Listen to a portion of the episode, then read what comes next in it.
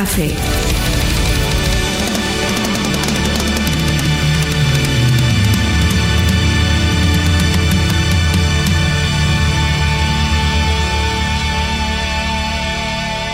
Olá, sejam bem-vindos ao episódio 9 do Prog Rock Café.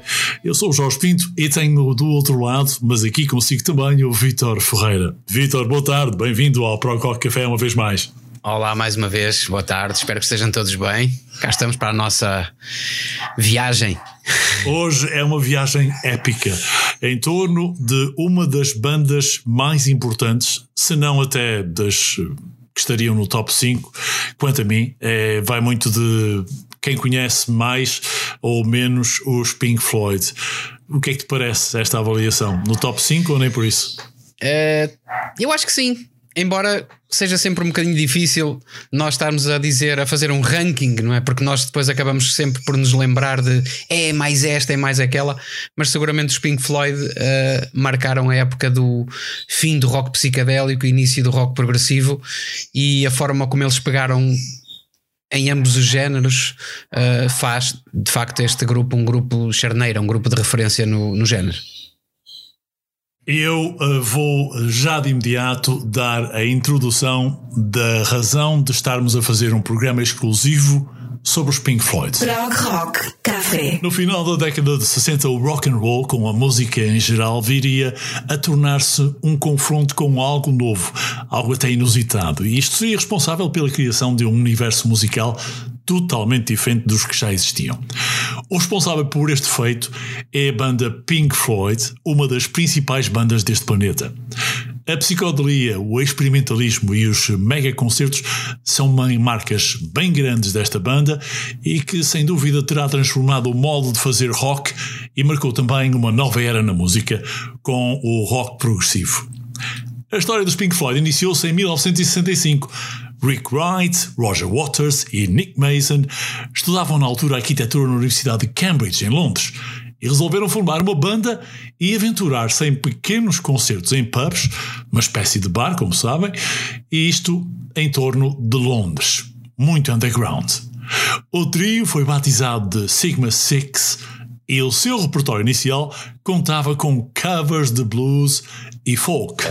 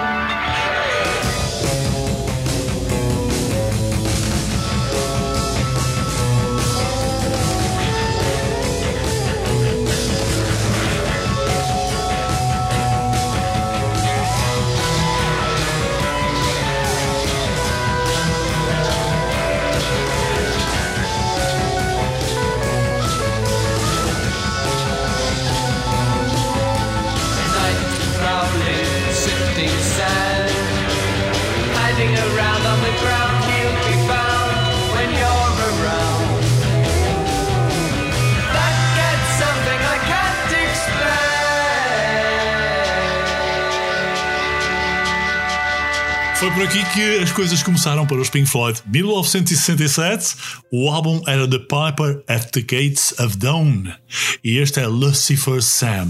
Cá está com uma conotação mais folk, mais rock, mas nessa altura quem reinava eram os Beatles, os Rolling Stones, os Black Sabbath.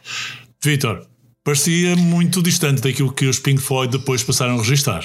Sim, ainda se nota muito aqui a influência do rock and roll, até nas técnicas de gravação, não é? Temos as guitarras de um lado, as baterias do outro, as vozes, enfim. Temos aqui uma perspectiva estereofónica muito muito crua, mas ao mesmo tempo um som muito interessante de, de banda, como se fosse uma banda de garagem. Uh, isto não é, não é insulto nenhum, pelo contrário, acho que há aqui uma um, um, lado experimental muito interessante e sempre, claro, com a influência do rock and roll. Ainda não.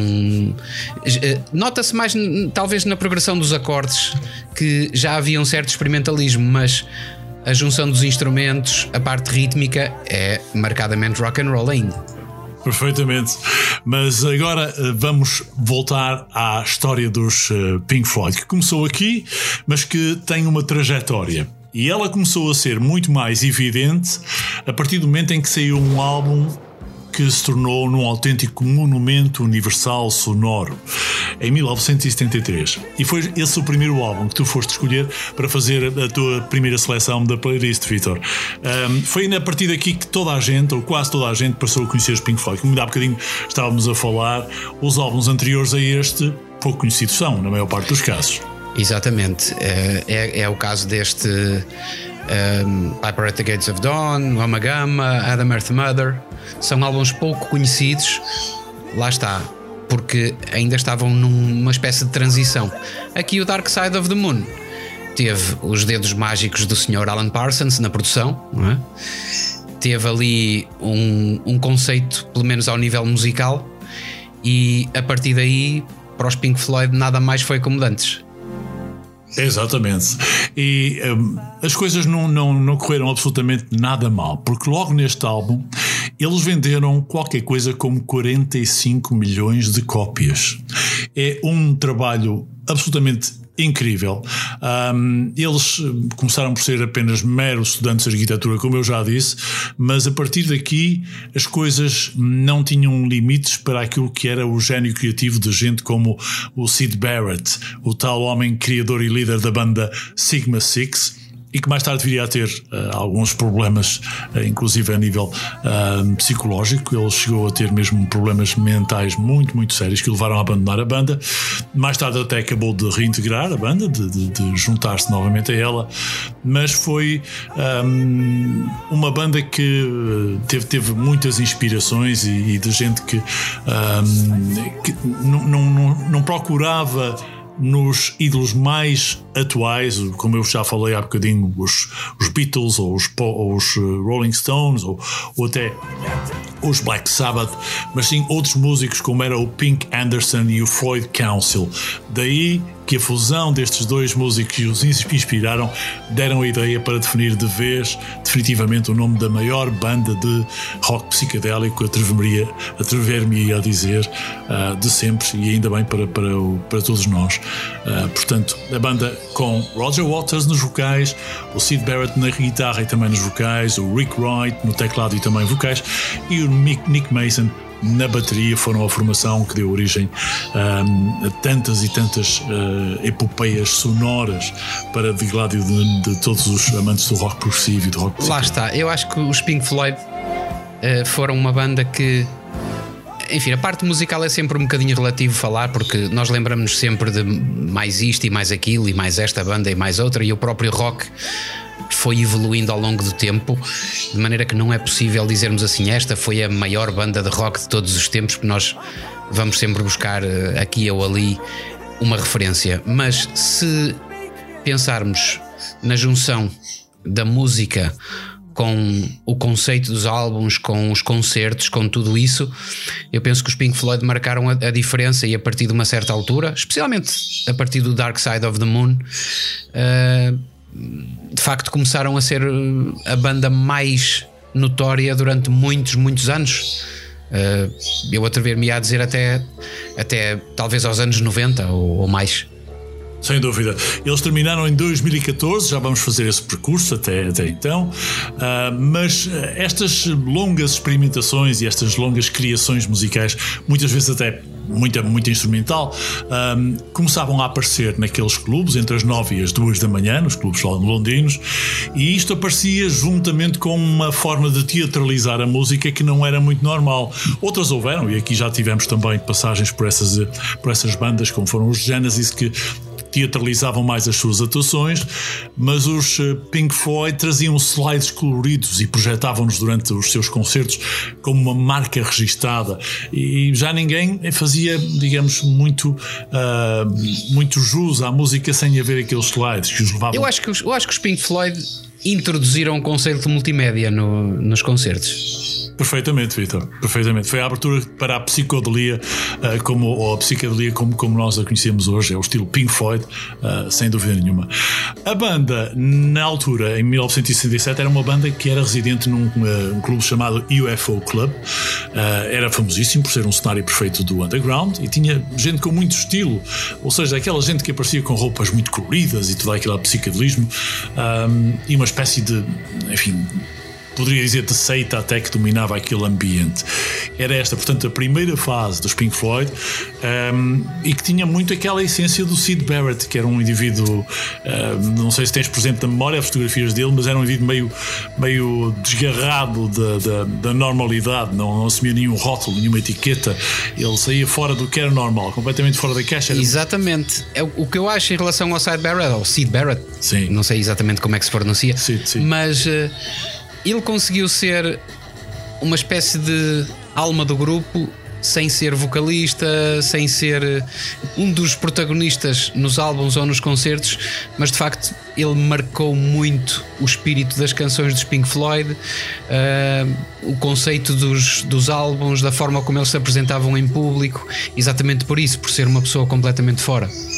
É, ele também ao mesmo tempo era fora mesmo pelo universo particular onde passava horas e horas. E esse universo particular era percorrido pelos caminhos do LSD, uh, com muitas pinturas, muitas músicas. Também era um indivíduo completamente flipado, permitam a expressão, em livros infantis. E isto diz bem da, da, da falta de conotação com a normalidade dos artistas. Se bem que na época as coisas entravam numa, num turbilhão de novas tendências ou, se calhar, nem tendências chegavam, mas de novas experimentações que ninguém poderia imaginar. E então aí surgiu um, das composições do Sid Barrett o primeiro álbum The Piper at the Gates of Dawn, lançado como dissemos em 67, um, e foi gravado justamente em Abbey Road, no estúdio do Abbey Road, onde também foi gravado o Sgt. Pepper's Lonely Hearts Club Band, que nós já aqui falamos várias vezes e que tinha sido gravado na, na, na sala ao lado. Um, este, este The Piper at the Gates of Dawn passa então a ser um dos melhores trabalhos daquele género, na altura. Uh, tinha músicas importantíssimas, como o Astronomy Mine, o Baiko, o Lucifer Sam, que nós passamos aqui na abertura do uh, episódio 9 deste Prog Rock Café. Vitor, está aqui a justificação uh, do, do, do, início da banda, mas foi uma marca muito distinta da, das, das demais que na altura uh, recolhiam grandes ecos no, no, no público. Sim, é essa nova experiência de que as pessoas andavam à procura, não é? Uh, eu penso que a todos os níveis o mundo precisava de alguma coisa nova e grupos como os Pink Floyd uh, introduziram de uma maneira muito feliz esse, esse conceito de novidade. E claro que tudo, tudo se juntou para, para esta epifania, não é? Para tudo o que surgiu depois.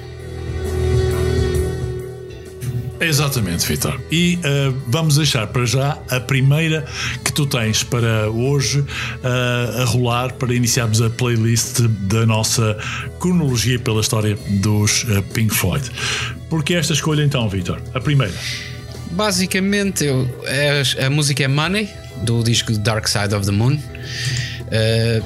por ser uma música muito engraçada, na maneira como está produzida também pela sátira ao sistema capitalista. Aliás, uma das principais razões pelas quais eu gosto do, dos Pink Floyd é exatamente essa capacidade que eles têm de satirizar tudo, muitas vezes através da, eh, da expressão contrária, não é? De dizer as coisas ao contrário daquilo que são.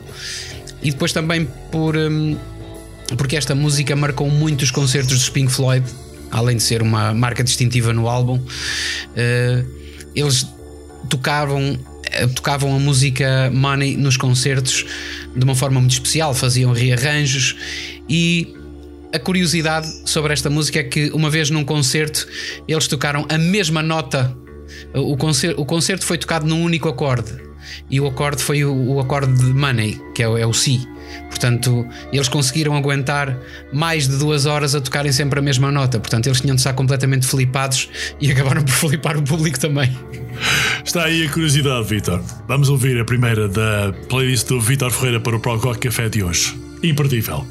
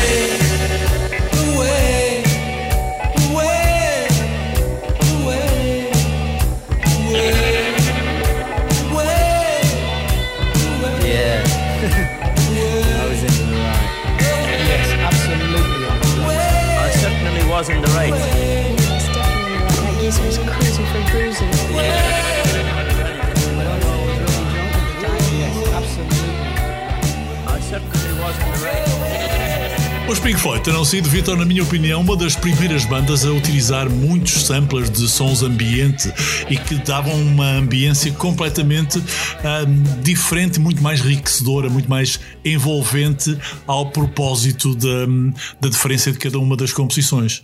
E foi isto que marcou a diferença em relação ao Dark Side of the Moon, porque os álbuns anteriores dos Pink Floyd eram álbuns uh, marcadamente musicais, onde, onde apareciam os instrumentos, e a partir deste começaram a aparecer os elementos de uh, os sons. Os Beatles já tinham feito algumas experiências nesse sentido, mas depois a parte musical se calhar deixava um bocadinho a desejar. Aqui uh, as duas coisas juntaram-se e formaram autênticos filmes. Os, os, álbuns dos Pink Floyd, a partir daqui, são autênticos filmes com os elementos de produção, e aqui, neste caso, a, o som do dinheiro e da caixa registradora e a forma como o próprio som está incorporado na produção da música, numa altura em que ainda não havia samples digitais. Portanto, tudo era introduzido através do.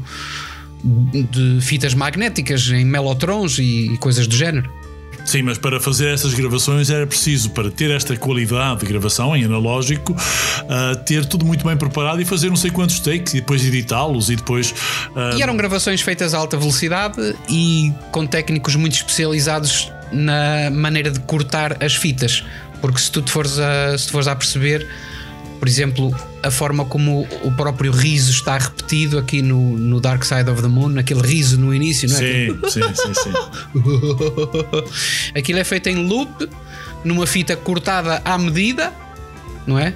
Numa altura em que não havia uh, equipamentos digitais para fazer loops, portanto tinha de estar tudo uh, feito, cortado ao milímetro para, para resultar exatamente como se pretendia.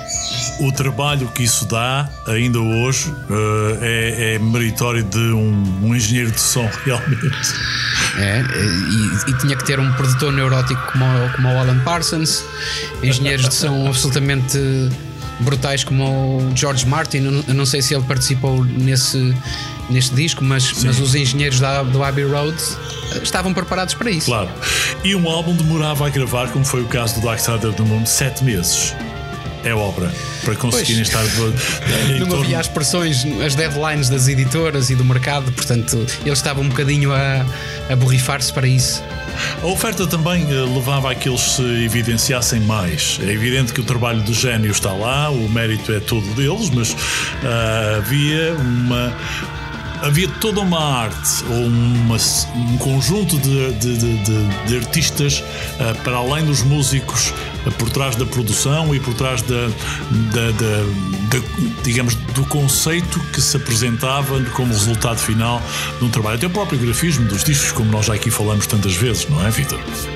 Exatamente e, é por isso que eu digo que os discos dos Pink Floyd a partir daqui foram autênticos filmes porque era quase possível imaginar-nos a ver a televisão e a ver o que estava a acontecer. Claro que depois uh, eu lembro-me de ser pequenito e, e, estar a ouvir os discos de Pink Floyd, não percebia nada, não percebia nada das letras em inglês, mas gostava de ouvir aqueles sons e achava, achava que faziam sentido ali, não sei porquê. E foi a partir daí que eu também comecei a gostar de, de, do Dark Side of the Moon e, e, depois mais tarde do, do Wall e de outros discos feitos no género. Com certeza. Também nós, e uh, agora a prova de que o álbum estava feito para muitos gostos, sendo a tua próxima seleção. É mais uma do Dark Side of the Moon, fizeste escolhas em, em dupla.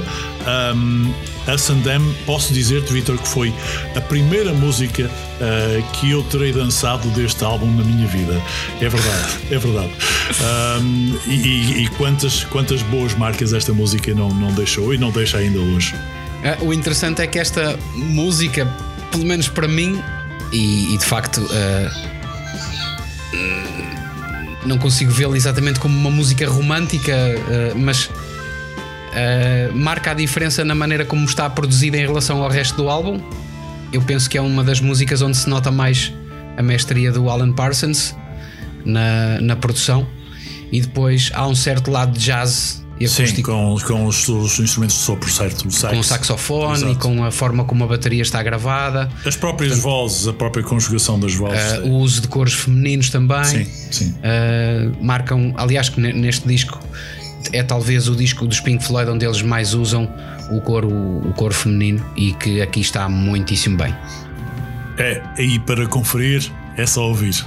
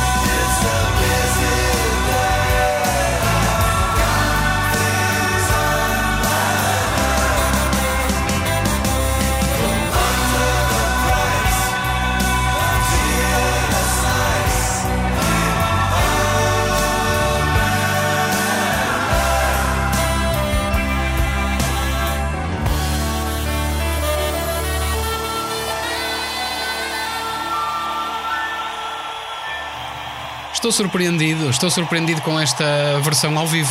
Eu pensei que ia ouvir o original, nunca seria demais, mas esta experiência foi realmente diferente. Só por isso já valeu a pena.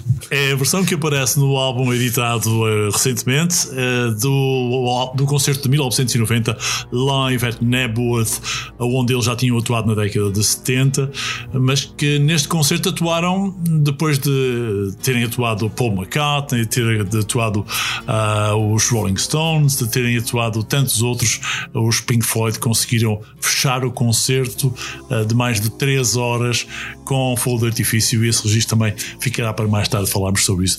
Esta versão do Us and Them é, quanto a mim, magistral, porque tocar isto ao vivo com esta qualidade, ter este registro uh, de som, Vitor, uh, é, é, qualquer coisa de. Uh, leva-nos a flutuar, leva-nos a viajar, realmente. É, é porque é das músicas no álbum que não são tão no estilo rock e para a qual foi precisa de facto muita engenharia para, para conseguir o, som com a qualidade que, que se conseguiu aqui. E nesta versão ao vivo eles tentaram fazer exatamente a mesma coisa.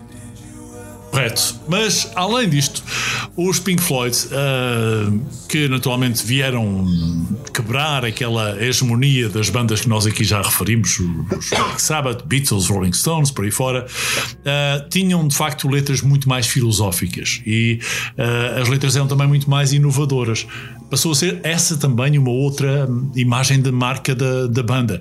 Elas passaram a criar músicas enormes, com nove minutos ou mais, e que são ouvidas por muitas gerações desde então.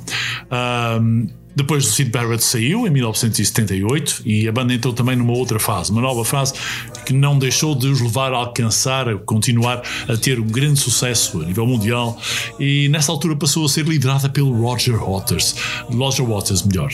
O segundo álbum, o uh, Secrets, contou ainda com as contribuições de Barrett, mas uh, esse foi lançado em 1968 e uh, era um, um, trabalho que eu recordo uh, tinha uma capa com uma arte psicodélica desenhada por Storm Torgerson e o Aubrey Powell.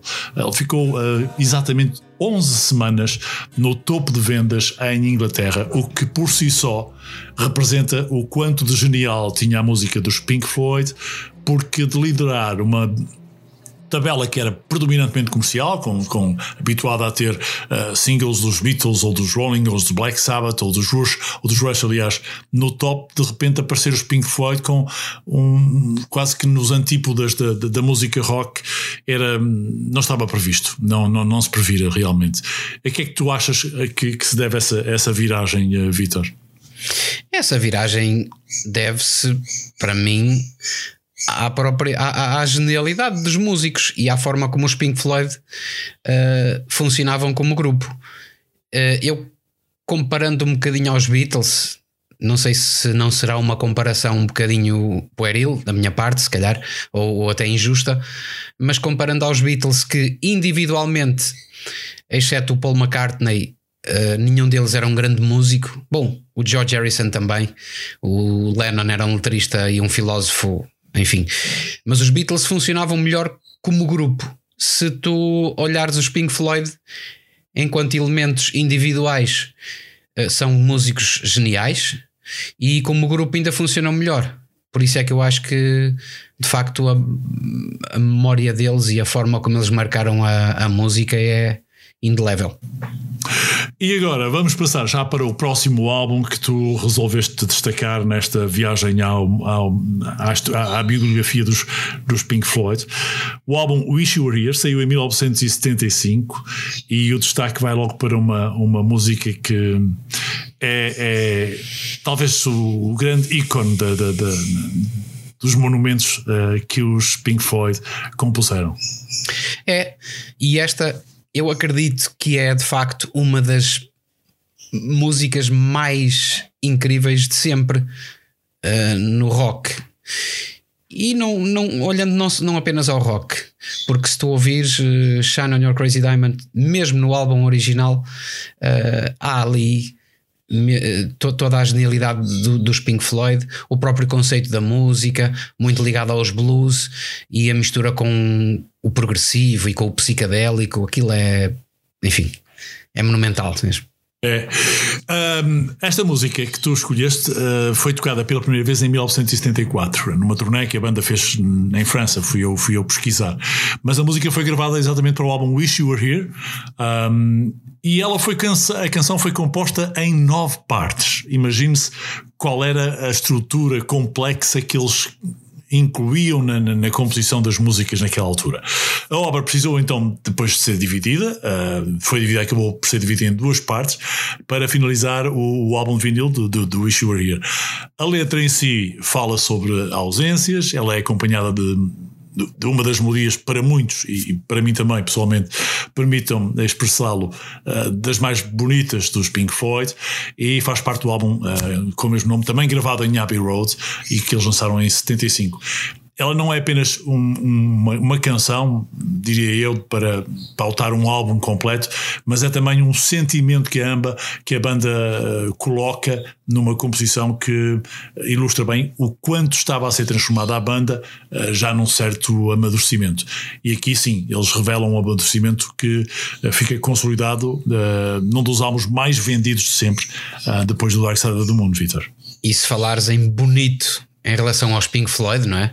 Que é um adjetivo que não descreve propriamente a, a, banda, mas eu acho que sim, Shine on Your Crazy Diamond acaba por ser uma música muito bonita, é uma aguarela autêntica, porque tens muita coisa ali, uh, além, claro, depois que ela serviu como conceito para, para o próprio álbum. Uh, a sonoridade da música depois acaba por ser repetida no lado B também. Exatamente.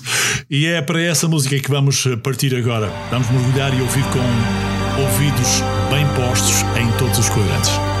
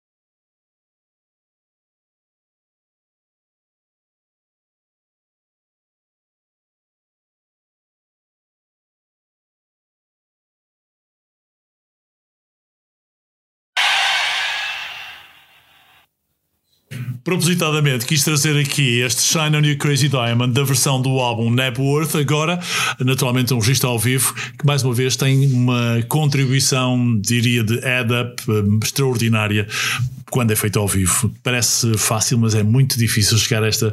Um, característica Esta tão, tão, é? tão harmónica, não é? De, de, de- de qualidades que eles têm aqui. Porque há É, muitas. e, e os Pink Floyd acabaram por ser uma banda que ao vivo é completamente diferente de, de em estúdio. Eh, não digo nem melhor nem pior, mas é muito agradável ouvir eh, Shine on Your Crazy Diamond também em todos os concertos em que ela foi gravada.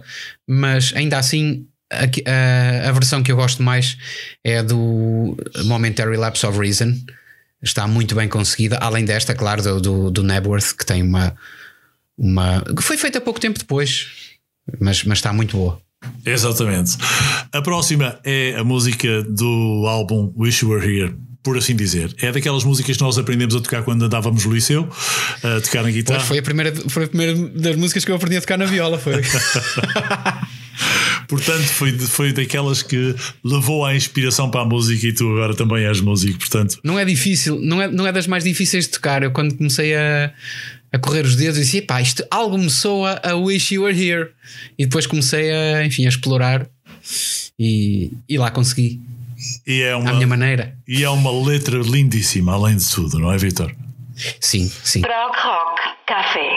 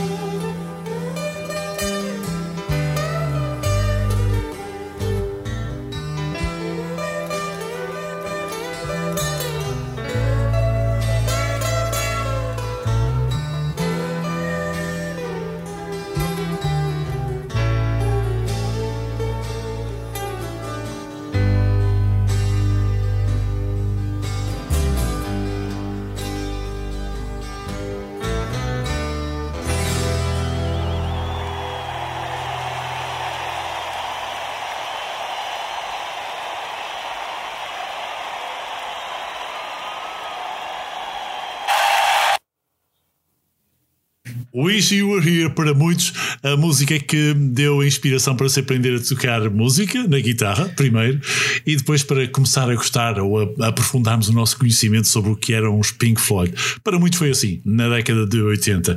Este álbum saiu em 1975 e aqui passamos duas das melhores músicas sempre dos Pink Floyd, mas há muitas mais, Vitor. Esta é versão, verdade. esta versão aqui uh, identificou-se, aliás, identificaste logo como uma música tocada com uma guitarra de 12 cordas. De qualquer uma das formas, é mais uma versão fantástica da, da qualidade. de- No, no, no disco original também é, só que a guitarra é eletrificada. Eles, eles eletrificaram ah, a parte do. Portanto, da, da guitarra de 12 cordas.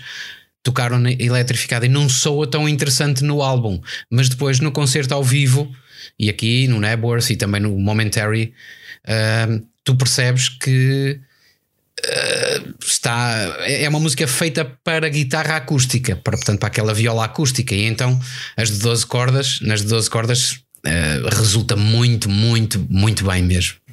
É incrível, realmente. Os Pink Floyd estavam ainda muito no início da, da carreira, mas já consolidados, já bastante maduros. Ahm, mas as coisas não iam ficar com esta formação, houveram transformações. Depois, mais à frente, haveria aquela, aquele conflito de interesse entre o Roger Watson, Roger Watson e, o, e, o, ahm, e o Roger Waters. Ah, melhor, Roger Watson, desculpa. Ah, E o David Gilmour. e David Gilmer, exatamente. Estava aqui a trocar os nomes. Ah, mas ah, as coisas ah, viriam a evoluir ainda mais quando se pensava que eles já tinham evoluído muito. E aqui destaque também para. ah, Aquela, aquele grafismo do álbum Ishwaria em que apareciam dois homens a cumprimentar-se em que estava um deles a arder e que causava muito espanto e, e- e colocava perguntas naturalmente como é que aquilo tinha surgido ou porque é que, ele, porque é que aquilo tinha surgido no meio de uma, de uma zona industrial, eh, como aparecia na, na, na fotografia.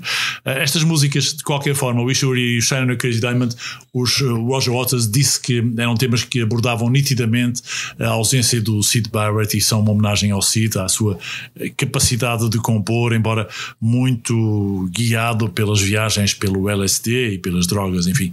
Ahm, depois levou a problemas mentais grandes, ah, como na época ah, se fez sentir em, em- tantos e tantos ah, médicos que, acompanha, que acompanhavam, mas não foi isso que afetou os Pink Floyd na sua, na sua carreira. Não, de forma nenhuma. É. Ahm, estes, ahm, estes efeitos especiais dos Pink Floyd portanto, apareciam nas músicas, apareciam nos concertos, apareciam também nos grafismos, na capa, portanto, ah, nos próprios slides, portanto, a encenação, mas o auge da encenação ou da capacidade de encenação dos seus trabalhos, das composições, da criatividade, viria a aparecer mais tarde num álbum que foi ah, épico. É um dos álbuns épicos de sempre, Vitor. Sim, o álbum do All, que no fundo é um álbum que acaba por ser autobiográfico da vida do, do Roger Waters, que acabou por introduzir o conceito ópera rock na, na música dos Pink Floyd. Aliás, há dois álbuns, mais ou menos nessa altura, que eu acho muito parecidos na musicalidade, que é o The Wall e também o The Final Cut. Embora no, no conceito sejam álbuns totalmente diferentes, mas aqui o The Wall, propriamente dito, é um álbum em que o Roger Waters aborda a sua vida, os seus conflitos interiores, as dificuldades por que passou, como se fossem tijolos de um muro, não é? Uh, que foram contribuindo para que ele levasse a vida que acabou por levar e a parte da. e que depois acabou por tocar em muitos outros temas, desde uh, a desagregação da família, os problemas da escola. Uh, portanto, o Another Brick in the Wall, com a reflexão sobre o estado em que estaria a educação e a escola e tudo. Portanto, há essa tal capacidade de incorporar mensagens, uh, mensagens que diziam respeito não só à vida dele, mas que acabaram por chamar a atenção para temas importantíssimos. O The Wall aqui foi, foi muito importante, foi um álbum que marcou mesmo, exatamente por isso, porque musicalmente não é o álbum que eu gosto mais, mas em termos de álbuns conceptuais, é de facto a, a grande marca dos Pink Floyd, pelo aspecto autobiográfico, pela produção e pela, pelo conceito em si. É também um álbum que vem levantar um problema muito grande que tinha a ver com o sistema de ensino inglês na altura, muito feérico. Exatamente, muito Ah, opressivo, não é? é, é, sem dúvida. E, isto estávamos em 1979, recorde-se, não haveria ainda aquela abertura em Portugal que havia já em Inglaterra, o, o próprio sistema eh, de tanto oprimir, de tanto rígido que era eh, com as tradições da monarquia, da aristocracia, da, da, da burguesia em geral, deixava esmagar muita da eh, capacidade de, de- da juventude se, se eh, enfim, se, se Expressar, expressar. Exatamente. Portanto, em 79, The Wall é um trabalho produzido, como disseste, em, em jeito de rock op, eh, ópera rock, melhor. E eh, ele tinha letras que falavam sobre as tragédias do mundo, sobre o sofrimento humano, sobre as. eh, Como eh, fizeram as críticas ao, ao estilo inglês. Aliás, há bocadinho falámos na, na música Comfortably Numb. É uma música em que ele fala dele próprio, não é? Em que ele quer, eh, no fundo, aliar-se um pouco de toda a, a- de todos os problemas que o cercam.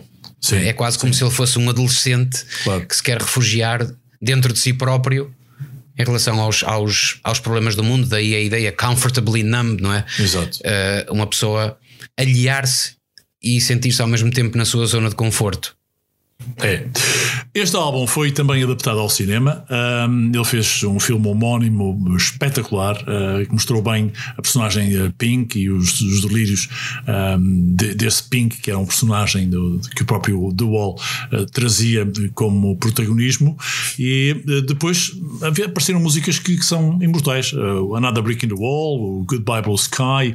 O, o Comfortably Numb, como falaste, o Hey You, ahm, são apenas alguns dos destaques, mas, mas o álbum ahm, inspirou muita gente e muitos dos videoclipes levantam eh, aquelas imagens da- do sistema de ensino inglês, mas também que de alguma maneira eh, acabam por, com esse sistema, trazê-lo eh, como bandeira daquilo que era muito da, da política no, no, no mundo em, tornos, em termos da, da, da juventude em termos da educação, em, termos de, em, em torno destes temas, Vitor. Eu acho que o Wall é um, é um dos álbuns mais interventivos de sempre.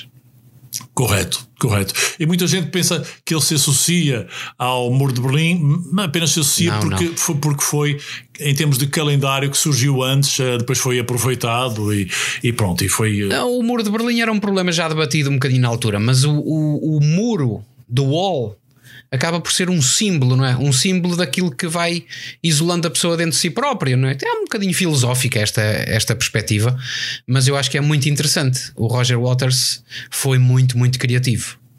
Se calhar também se apropria essa figura do comfortably numb aos nossos dias. Andamos todos um pouco comfortably numb. Neuróticos. É, por aí. Não estamos muito comfortably. Não. Mas, mas queremos, queríamos ser numb para ficarmos comfortable, para ficarmos confortáveis. Eh, mas, mas não é possível. Hoje em dia não é possível, infelizmente. Ou felizmente também. Enfim, isto remete-nos para outras, para outras discussões. Para outras temáticas, é isso. É verdade. The Wall, 1979, a primeira das duas da playlist do Vitor Ferreira no Prog Rock Café.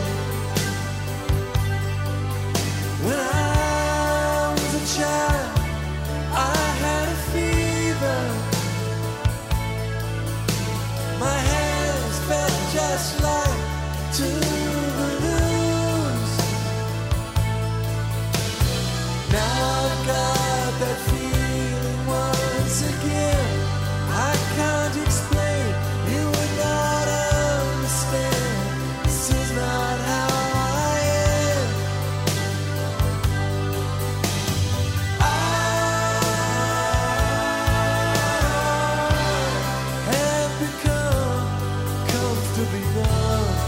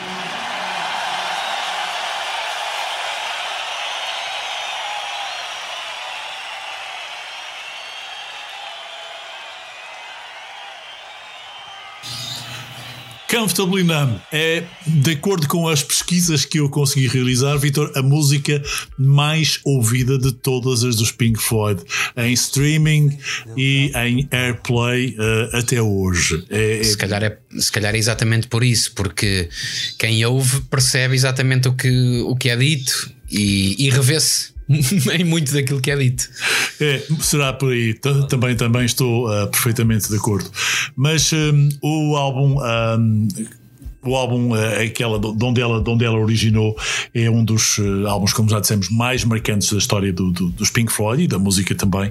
Ah, muito embora há, há outras canções muito importantes. Uh, Way You, que foi também escrita pelo Roger Waters, é uma música que aborda aquela espécie de divisão através do muro, como tu falaste há bocadinho, do mundo. eh, mais interno e o, e, o, e o mundo mais real. É uma letra que me inspira muito a, a refletirmos sobre a tristeza, sobre o desespero e, e- procurar ver onde é que há. hum, Realmente eh, tanta escuridão que não há, não há qualquer esperança. Mas é, mas é por aí. Depois disso, também deixou uh, uma marca de, de grandes esperanças este, este álbum para o mundo, e é isso que, que os músicos interpretaram uh, muitas vezes e reinterpretaram, inclusive. All, mais uma escolha, Victor Young Lust. Esta é uma música das mais fortes que existe no álbum também. É exatamente por isso. E, e a única razão pela qual eu, que eu a escolhi é exatamente porque musicalmente marca uma certa diferença entre o tom mais ópera rock do disco, dá-lhe ali um ar entre o rock e o disco. Não é? Sim. Tem ali um, um arzinho mais dançável É mais dançável, sim. e de facto é muito, é muito interessante. Certo, eu estou perfeitamente de acordo contigo. Aliás, eh, tinha algumas dúvidas quando tu mandaste a playlist se ela estaria integrada no, no álbum do All Star. Eh, depois estive a ouvir o, álbum na, na ligação, porque sendo um álbum conceitual é preferível nós vermos isto numa, numa certa ligação.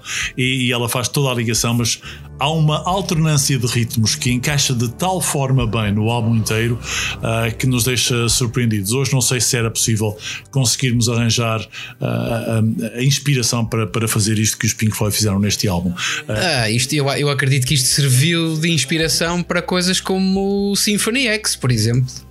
Symphony X, certo, certo. certo. Lembraste bem, lembraste muito bem. Young Lust é ah, outra das sugestões para, para ouvir e para nos deliciarmos com ah, excertos apenas de uma carreira tão longa dos Pink Floyd.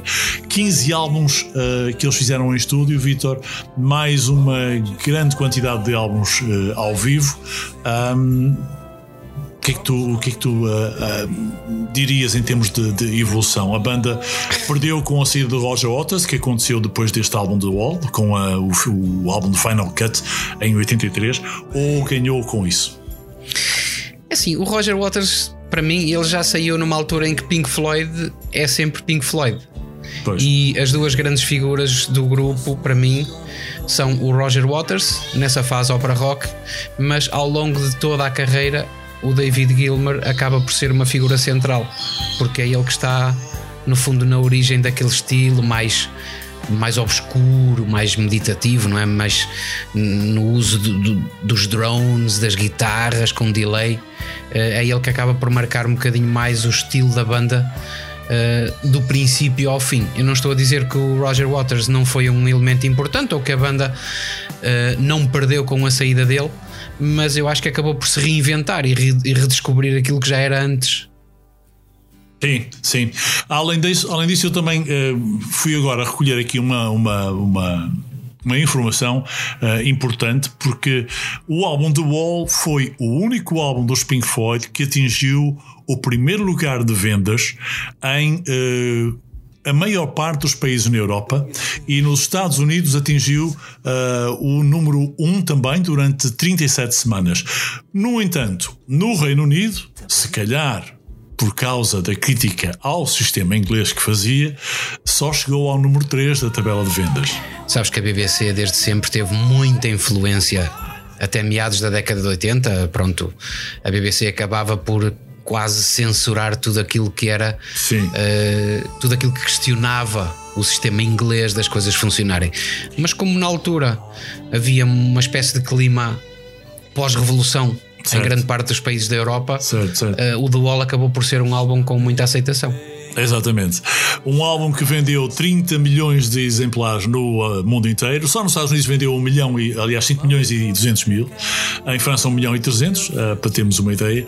A Inglaterra esteve bastante mais abaixo disso. Mas ainda É hoje- curioso, é curioso a forma como um, um disco consegue chegar aos Estados Unidos quase ao mesmo tempo como, como na Europa. Isso é raro acontecer. É.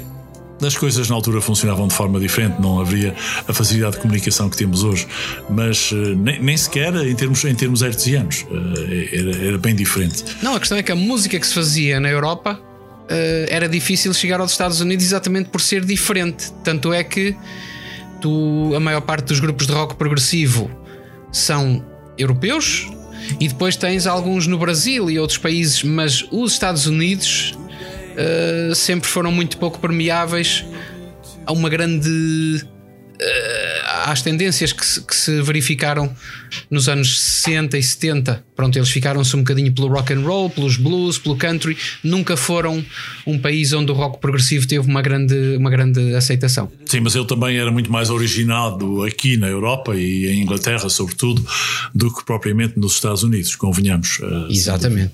Ah, e disso temos dado aqui conta no Pro Rock Café. São esses os nossos. hum, a maior parte dos, do- das bandas e dos artistas que nós encontramos no prog, no prog rock provém ah, da Inglaterra ou da música mais europeia, sem dúvida. Ainda hoje há muita música do prog rock que é feita essencialmente na Europa. É assim que as coisas têm perdurado ao longo do tempo. Ainda queria referir que há aqui uma hum, certa conotação da capacidade das, das famílias serem super protetoras ah, para com os filhos numa, numa outra música que teve uma, uma grande, um grande impacto. A música Mother que é uma, um certo diálogo do filho com a mãe Vitor em que hum, esta música também composta pelo Roger Waters. Ah, depois que o pai morreu supostamente diz a música na batalha de Anzio em Itália retrata uma mãe super protetora que, diz, que diz que a mãe vai manter o filho debaixo da sua asa e portanto o filho pode contar sempre com a mãe. Já aqui uma, uma grande capacidade de se proteger as novas gerações e isso talvez eh, seja apontado como um, um dos problemas da, da cultura inglesa naquela altura que eles estavam a querer eh, criticar. Eu acho que era um bocadinho abordar o conflito de gerações e o Roger Waters eh, trouxe aqui as memórias de infância, não é? E é uma das é uma das primeiras músicas do disco, eu penso que é a segunda, a faixa 2, Sim, sim, Vitor, exatamente. Mother, exatamente. É, Mother é loves a baby. É isso mesmo, é isso mesmo, Vitor.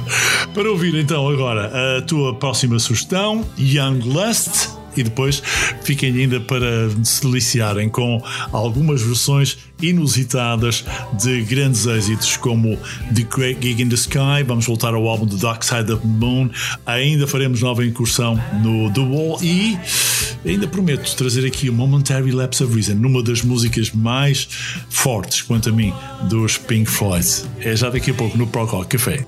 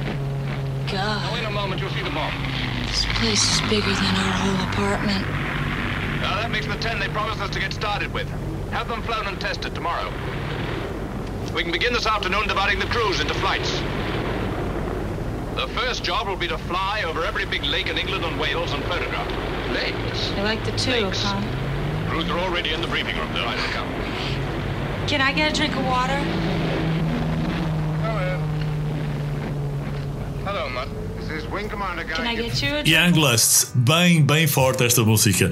E aqui aparecem aqueles registros, mais uma vez, das gravações que são os samplers para ajudar a criar o ambiente de mensagem que eles querem passar com bastante mais força, não é, Vitor? É, esta música resulta muito melhor no álbum original. Isto ao vivo não tem a mesma eh, relevância, exatamente por causa da- da- dos samples. Sim, sim. E, e da própria música que pronto não é tão progressiva acaba por ser uma música mais, mais rock e, e dançável É, perfeitamente. Nós passamos eh, aqui alguns álbuns eh, em revista dos Pink Floyd. Naturalmente que haviam outros, e há outros álbuns, outros trabalhos importantíssimos eh, a, a visitar e a conhecer. E nós convidamos sempre a que façam um percurso eh, o mais exaustivo possível da música dos Pink Floyd. Mas há. hum, Há álbuns que, que, que- que são muito importantes e um deles para mim é o, o lançamento do, uh, do Final Cut. Uh, foi nesse álbum que o Roger Waters se desentendeu com a banda e decidiu uh, seguir a sua carreira a solo. E ele imaginou na altura que os Pink Floyd iriam acabar, mas os, os outros integrantes não concordaram e eles chegaram mesmo a, a- a- a vias de facto, entraram para tribunal e isso mexeu muito com a amizade entre eles, mas ao mesmo tempo a relação ficou muito desgastada entre o Roger Waters e o David Gilmour, principalmente. mas Ah, eu acredito eu acredito que os Pink Floyd teriam de se reinventar porque o, o- o estilo ópera rock do, do Roger Waters talvez eu acredito que fosse tornar-se pouco vendável bastante cansativo se fosse repetido ao longo de muitos álbuns, porque se tu, se tu ouvires com atenção o álbum de Final Cut, embora seja um álbum completamente diferente do The Wall, não tem nada a ver em termos de conceito, mas musicalmente acaba por ser um disco muito mais elitista e muito mais dentro desse, desse conceito ópera rock que eu penso, pelo menos na minha, sei lá, na minha humilde opinião mesmo, seria muito difícil de repetir com o sucesso do, do Dual em álbuns posteriores. Por isso, se calhar, é que havia ali uma certa necessidade de se separarem, Claro. pelo menos, ou encontrarem um estilo. Claro, claro, sem dúvida, sem dúvida. Ahm, aquela, aquela luta em tribunal deu que o Roger Waters poderia ficar com os direitos do The Wall e do Animals, ahm, que na altura foi o Animals, foi, foi, foi inspirado no, no livro a, a- a Revolução dos Do- do- Bichos do George Orwell. George Orwell, exatamente. Ahm, e depois os, os- os outros membros da banda ah, ficaram com a marca Pink Floyd e lançaram mais dois álbuns, A Momentary Lapse of Reason ahm, e ainda o Division Bell, com o David Gilmour já a liderar a banda. Lá está, o, o Animals era outro disco de que havia muito a dizer mesmo. Exatamente. Esse, esse é um dos álbuns que, que mais terá marcado ah, ah, as classes mais, as, as gerações mais, mais novas ah, pela, pela, pela história que ele contava, mas sobretudo pelas melodias que ele trazia. E, trazia E o lado satírico, essa capacidade que eles têm de, através das letras e dos sons, fazer uma, uma crítica, uma sátira muito bem feita. Exatamente. Agora, levo-vos a descobrir mais alguns dos altos momentos da música que os Pink Floyd emprestaram ao planeta. A próxima é do álbum The Dark Side of the Moon. Regressamos a 1973 no Prog Rock Café.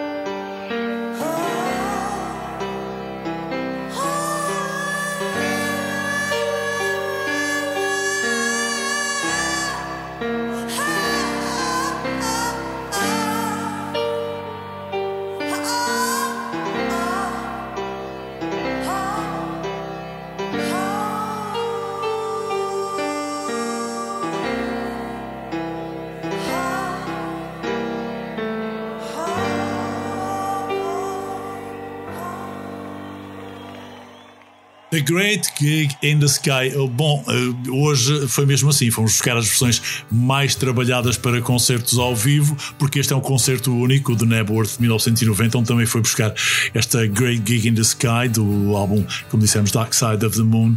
Mas há muito mais. E se há pouco estávamos a falar no álbum Animals, Vitor, Animals é, é um álbum icónico também, é como foi para muitos do Dark Pois. Side, não é? É um disco conceptual, mas aborda muitos temas ao mesmo tempo, desde a opressão, o, capitalismo, a violência doméstica, os problemas sociais e tudo representado com como se fossem os animais a falar. É um, é um álbum fábula, digamos Correto, assim. correto, sim. sim. É, um, é um álbum que tem eh, músicas eh, que nu- nu- nunca deixarão de nos embalar, eh, diria eu. Embora, se nos deixarmos envolver pelas, pelas letras, vamos conseguir perceber que ele conta os problemas de moral, fala sobre a agressividade dos homens, sobre o tratamento, o tratamento até cruel no mundo dos negócios. Mas, mas, é, mas é um, um álbum inesquecível. Ah, como ah, também transmite esta música que estamos a ouvir de fundo, Dogs, que é uma música que tem 17 minutos, é, é a quarta maior música ah, dos Pink Floyd, desde sempre, mas é, absolutamente fantástica. A próxima sugestão que eu trago eh, leva-nos novamente ao álbum do Wall e é quanto a mim a música mais ritmada ah, e que mais força tem. Se quisermos conotar a, a música dos Pink Floyd com música rock, esta é muito. ah, é, digamos que é aquela que mais coloca os Pink Floyd como ah, banda rock. Eh, Chama-se Run Like Hell e eu penso que estarás de acordo com, este, com esta cognomação. Sim, eu estou de acordo com isso. Além, do, além da música ah, do, do, do Wall, Another Brick in the Wall, Sim. acaba, acaba por ser uma das canções que definem muito os Pink Floyd, enquanto definem muito a música deles e aquilo que eles queriam transmitir, e, e no fundo, uma das formas com as quais eles se aproximaram mais do, do público e é uma das músicas mais fáceis de interpretar porque grande parte das músicas dos Pink Floyd, especialmente ao nível das letras, são um bocadinho filosóficas, se quiser, são, são um bocadinho alegóricas e é preciso ter uma certa. eh, não digo. É preciso ter uma certa imaginação, não é? As músicas significam tudo aquilo que tu quiseres. Coisas como. músicas como Run Like Hell ou Another Brick in the Wall. Tu percebes aquilo que elas querem dizer e música e letra harmonizam-se perfeitamente para, para transmitir a mensagem e é uma mensagem sempre atual.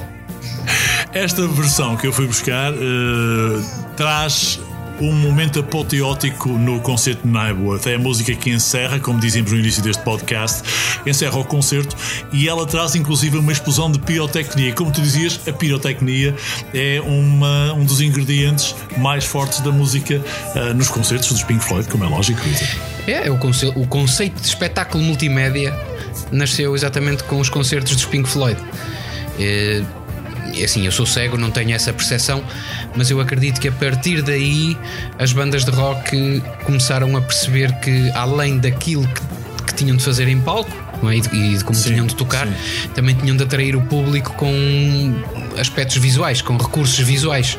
E, a pirotecnia, os efeitos especiais, as luzes, eh, os, os fumos e todos aqueles efeitos aca- acabavam por eh, juntar-se é? à, à música e, e dar ao público e, e prender o público de uma maneira muito, muito mais. eh, com, com muito mais sucesso. Tudo isso levou a que ainda hoje nós nos concertos, mesmo nos mais pop, ah, nós tenhamos um trabalho de engenharia Sim, de som, visual, multimédia, conteúdos, ah, que obriga uma equipa enorme, não é? Tanto que hoje a música já não vale tanto pela música, mas vale muito mais pelo videoclipe e vende muito mais o videoclipe do que a canção. Mas por isso, aqui no Pro Rock Café, nós trazemos a evidência de que a música, sem esse espetáculo todo, no caso do prog rock, ela vale por si também. Exatamente, exatamente. É essa a razão de ser, ao de existir do, do, do podcast aqui eh, para, para, para quem está a ouvir. De facto, conseguir imaginar isto sem todo o espetáculo visual e, e- e o espetáculo de complemento do, do concerto ao vivo ahm, dá em música que é audível em qualquer momento da vida. Isso é, isso é indubitável. Portanto, aí fica uma das eh, mais exponentes músicas do álbum The Wall pelos Pink Floyd e que deixou muitas vezes a sua marca nos tops do mundo inteiro também, mas eh, é uma daquelas que nunca mais se apagará no tempo. Prog Rock Café.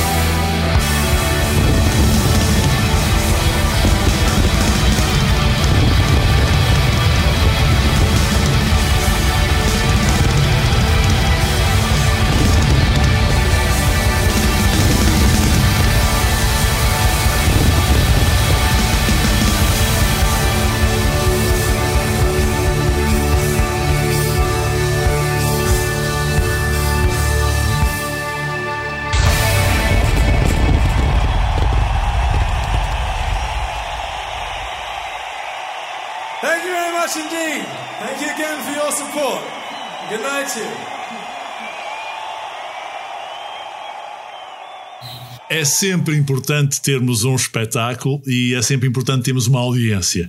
E nós aqui no Prog Rock Café temos de agradecer toda a audiência que tem estado connosco eh, semana após semana eh, nas diversas plataformas de streaming ou através da Cristal, ah, porque sem eles realmente nós não tínhamos aqui este estímulo para eh, produzir estas conversas e estas eh, pesquisas, estas viagens no, no Prog Rock Café ou Rock Progressivo. E eu, eu pegava nas palavras do, ah, do, ah, dos Pink Floyd para, para agradecer a todos eles que semanalmente nos acompanham ah, e, e deixar-vos também um grande abraço com a promessa de trazer aqui muito mais obras e muito mais trabalhos importantes ah, na música de quem ah, realmente aprecia a qualidade acima de tudo.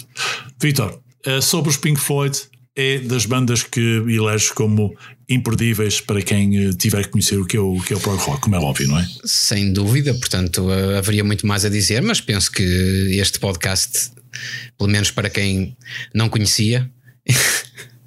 Eu acho que há Que é muito pouca gente que não conhece os, os Pink Floyd. difícil. Quem não conhece, enfim, deve ter vivido numa, numa, numa gruta, entre aspas. Uhum. Mas, eh, mas sim, de facto, foram uma banda muito marcante, talvez das mais marcantes de sempre. E, e nós vamos sempre gostar de ouvir discos como Wish You're Here, The Wall, eh, Animals e outros. Mas há muitos, muitos trabalhos extremamente importantes dos, dos Pink Floyd que nós poderíamos aqui, aqui eh, passar e iríamos passar. Alguns passamos de fundo eh, neste, neste trabalho do Pro Rock Café. Eu lembro o álbum Soulful Secrets, que é extremamente importante, lançado em 68. Depois o álbum More e o Uma Guma, que fizeram uma viragem. Uh, o Atom Automata, o Medal, para muitos o melhor álbum de sempre dos Pink Floyd, mesmo melhor do que o Dark Side of the Moon, de acordo com muitos críticos, acreditem. Depois ainda há um álbum que não teve grande êxito, meio Obscured by Clouds, de 72. Então depois o Dark Side of the Moon, Wish You Were Here, o Animals, The Wall, o Final Cut, no momento do- da separação com, do Roger Waters com o resto da banda, o Momentary Lapse of Reason de 87, aí houve uma separação de 4 anos até à edição do novo álbum, mais 7 anos para o The Division Bell e o The Endless River, outro álbum muito enigmático, mas que prova bem a capacidade de, compor dos eh, Pink A Floyd. maturidade musical, É, não é? sem dúvida. The Endless River é um álbum eh, espetacular. Também deu origem a um filme eh, muito bonito, muito interessante de se ver. Para além dos álbuns ao vivo, que foram mais três, e depois tantas e tantas coletâneas, tantos e tantos DVDs, são uma obra inesgotável de interpretações, reinterpretações, aproveitamentos, de, junções com tantas outras expressões da cultura e da arte que nós não podíamos estar aqui a alongar-nos eternamente, mas outras inclusões de Pink Floyd haverá nos próximos eh, episódios, seguramente. Para o Até final. Porque há muita, há muita. Há muito que dizer sobre aquilo que são as músicas ao vivo e as músicas em estúdio. Eu pessoalmente acho que em relação ao, ao Delicate Sound of Thunder Sim. e as versões que foram tocadas ao vivo no, no Momentary Lapse of Reason, eu acabei por gostar do Delicate Sound of Thunder a partir das versões ao vivo que eu vi, que eu não conhecia no disco original e acab- acab- acabei por, por gostar bastante mais, Apreciares da- mais a versão que foi arranjada ao vivo. para ficar ao vivo, exato. É.